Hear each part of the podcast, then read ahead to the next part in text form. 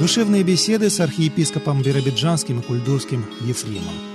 Мы встречаемся, Владыка Ефрем, в последний вечер декабря. В это время принято подводить итоги. Ну вот я не знаю, правильно посчитала или нет. Сегодня уже 50-я программа 2021 Это радует действительно. И вот за несколько часов до наступления нового 2022 года, совершив молебен в Благовещенском кафедральном соборе накануне Нового года, мы имеем возможность обратиться ко всем жителям еврейской автономной области, в каком-то смысле подвести итоги уходящего года, обозначить планы на предстоящий год и просто порадоваться тому, что, несмотря на многие вызовы, потрясения, сложности уходящего 2021 года, у нас было очень много поводов для подлинной духовной радости, для того, чтобы вкусить плоды своих трудов, для того, чтобы порадовать людей окружающих и зарядиться такой вот положительной, созидательной энергией на предстоящий предстоящие 365 дней. Владыка Ефрем, а душевные беседы в этом году были не только просветительскими программами, но мы все-таки успевали еще хотя бы немного, но сообщить слушателям о том, что происходит в Биробиджанской епархии на территории нашей еврейской автономной области. И вот, может быть, какие-то знаковые события сегодня назовем, обозначим, каким год был. Вы знаете, вот без какой-то ложной скромности и без преувеличения можно сказать, что каждый день уходящего года он был был обозначен милостью Божией. И я бы даже не дерзнул ранжировать события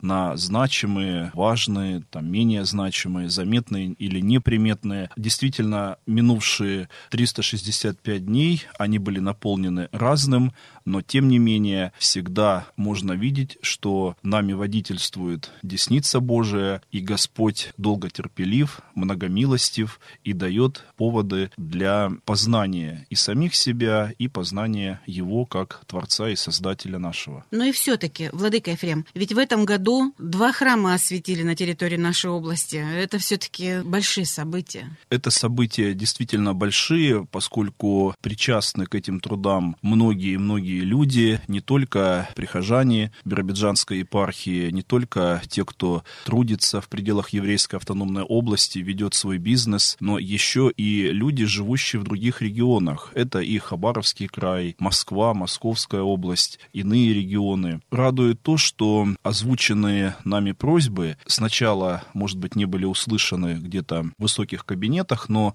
они были подхвачены моментально людьми, предпринимателями, теми, кто имел различные ресурсы, не только финансовые, но еще и строительные материалы. Кто-то давал очень нужные, своевременные, разумные советы, кто-то участвовал молитвой, своими пожертвованиями, кто-то физической силой помогал и два храма Святой Равноапостольной Марии Магдалины в селе имени Тельмана и храм Святого Благоверного Великого князя Александра Невского в городе Биробиджане. Это результат трудов многих-многих людей. Господь действительно благословил нас быть причастными к рождению новых храмов. Мы видим, что несмотря на многочисленные трудности, имеющиеся как в пределах нашего региона, в стране в целом, в общем-то, можно наблюдать ситуацию неспокойную, неспокойную, нестабильную, тревожную даже, но при этом жизнь продолжается, люди хотят трудиться, созидать, и как нигде в ином месте, на примере рождения нового храма,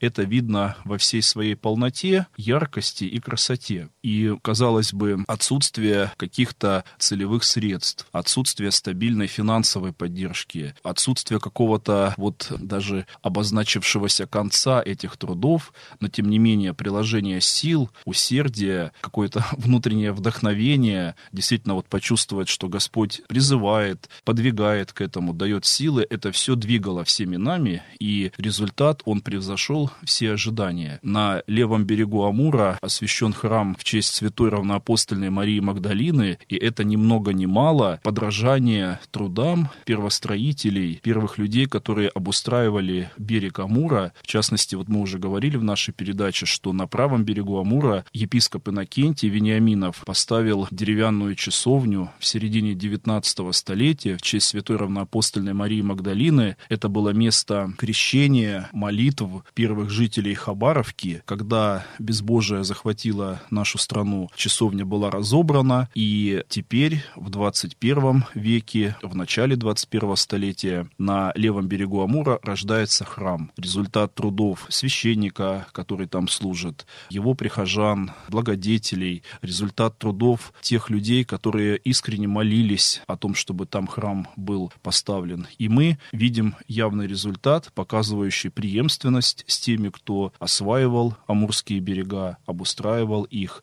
И мы очень ярко, на мой взгляд, свидетельствуем о том, что именно опора на православие, на традиционные, незыблемые, вечные духовные ценности – это основа того, что Российская Федерация здесь будет продолжать свое бытие, развиваться, а Российская Федерация состоит из людей, из жителей села имени Тельмана, иного села и региона нашего в целом. И вот, Владыка Ефрем, в селе имени Тельмана храм, ну, уже больше, чем полгода как освящен, а событие вот буквально этой недели, такое новостное, это освящение храма в Биробиджане, в областном центре. И мы записали людей, которые настолько вот рады были этому этому событию, что вот хочется передать слушателям вот эту радость, потому что, конечно, не все смогли побывать на освящении храма в честь благоверного князя Александра Невского. Семь лет ждали, вроде бы они так долго длились, а теперь думаю, что они так пронеслись. Вот такой радостный, светлый храм, даже когда со стороны смотришь, будто золотой. И здесь внутри такая обстановка неземная. Где-то там был в этом бурном мире, зашел сюда, как будто на кусочке неба побывал. Есть уже мощи здесь Александра Невского Ивановского, и он будет служить дальнейшему духовному развитию наших людей. С Божьей помощью будем посещать храм Александра Невского, нашего защитника, воина. Такое событие для всей нашей России. Я прихожанка Казанского храма, но посвящение нового храма точно не могла пропустить. Это такое великое счастье для нашего города. Еще одно место, где могут прийти люди, помолиться, поставить свечку. Тем более Рождество накануне. В нем прям очень как-то по-доброму, уютно. Мне он очень нравится. Я надеюсь, что я еще буду неоднократно сюда приходить на службы. И, Владыка Ефрем, вот вы говорите о том, что храм возводится трудами многих людей, и вот после освящения храма Александра Невского вы вручали благодарности, награды строителям, тем, кто помогал наполнять вот этот храм. Игорь Васильевич Принзюк, соучредитель фонда «Татьянин день», Дальний Восток, фонд мученицы Татьяны. В прошлом году позвонил мой товарищ, отец Дмитрий Винокуров, он вообще во Владивостоке, посоветуй, говорит, есть в Биробиджане храм Александра Невского, и там нету купола. Где, говорит, на Западе можно купол купол взять. Я говорю, можно не на Западе. У нас есть по металлу работает, и купола делали, я знаю таких ребят. И, в общем, с этого все закрутилось. Кто-то выкупил металл, там, не треть титана и так далее. Но что интересно, все это дело произошло очень быстро. Вот день Александра Невского 6 декабря, а купол установили 4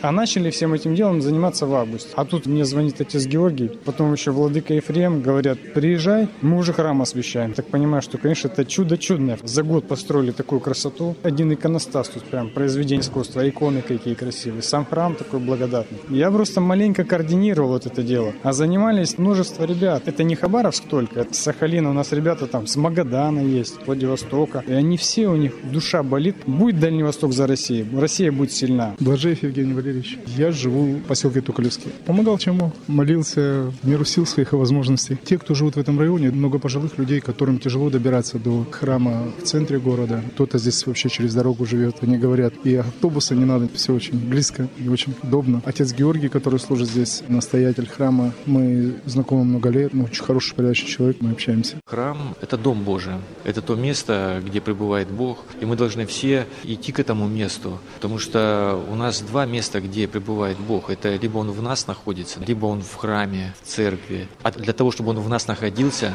нам необходима церковь. Нам необходимо очищать свою душу, а это возможно только в церкви при помощи таинств. После этого и Бог поселится и в нашей душе. Действительно, храм создается для того, чтобы Бог поселялся в душе человека, а если быть более точным, то для того, чтобы человек приобщился к действию божественной благодати. И храм это не только стены, которые выстраиваются для того, чтобы туда приходили люди, а это прежде всего приходская община. То есть это собрание людей, верующих в Бога, которые желают приобщиться к божественной благодати, наполниться ею и понести эту благодать в свой дом, на место своих трудов земных, своим близким и поделиться ею с каждым человеком, который тебе после богослужения встречается в жизни. Благодать действует так, что она в мире умножается тогда, когда имеющий ее человек делится ею с окружающими людьми. И иной раз можно слышать, когда кто-то сталкивается с семейными трудностями, с трудностями на работе,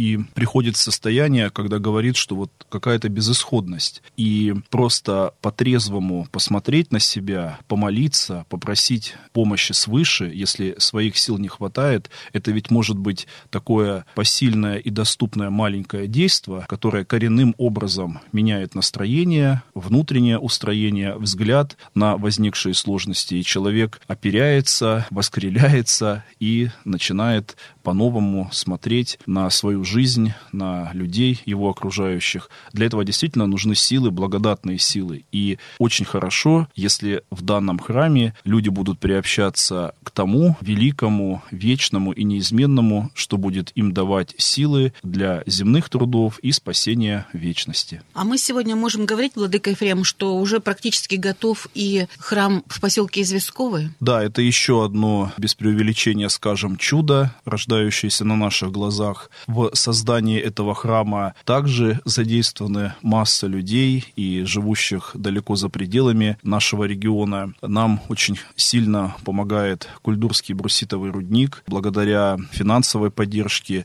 этого предприятия храм внутри очень хорошо и достойно обустроен. Там есть прекрасный каменный иконостас с писанными иконами. Там уже совершаются богослужения. Мы не успели в этом году совершить чин освящения храма. Это запланировано было на май нынешнего года, но там по объективным причинам это не получилось. Мы планируем, что в 2022 году радостное событие освящения храма нас ждет, но храм полностью подготовлен для того, чтобы там совершались службы. Там есть освященный антиминс для совершения божественной литургии. И священник, который там служит, он занимается не только богослужебной деятельностью, но также и встречается с жителями поселка, отвечает на их вопросы. И вот, конечно, храм, как мы уже сказали, должен заключать в себе людей, но при этом люди, причастные к храму, конечно же, не могут ограничиваться только лишь богослужебными событиями. Очень важно, чтобы миссия храма распространялась далеко за его пределами. И надеемся, что так будет с каждым храмом нашей области. И можно быть уверенным в том, что Господь Бог ответит на нужды, запросы, чаяния каждого человека, который захочет получить помощь от Бога в храме. А если еще про храм в поселке Известковый Облучинского района, то он уже наполнен святынями. Да, туда была принесена в этом году икона Божьей Матери «Благодатное небо». Мы в нашей передаче подробно говорили о ее пришествии к нам в область. Туда же была перенесена икона святых мучеников в Известковом пострадавших. Мы туда передали очень много икон из епархиального управления для того, чтобы наполнить интерьер храма. И он получился таким добрым, уютным, особенным в наполнении. И удивительным образом вписалась, если это слово здесь уместно, икона Божьей Матери «Благодатное небо», ввиду ее больших размеров. Когда подходишь к ней, действительно ощущаешь как будто бы взор на небо. Такое вот величие, благолепие, красота.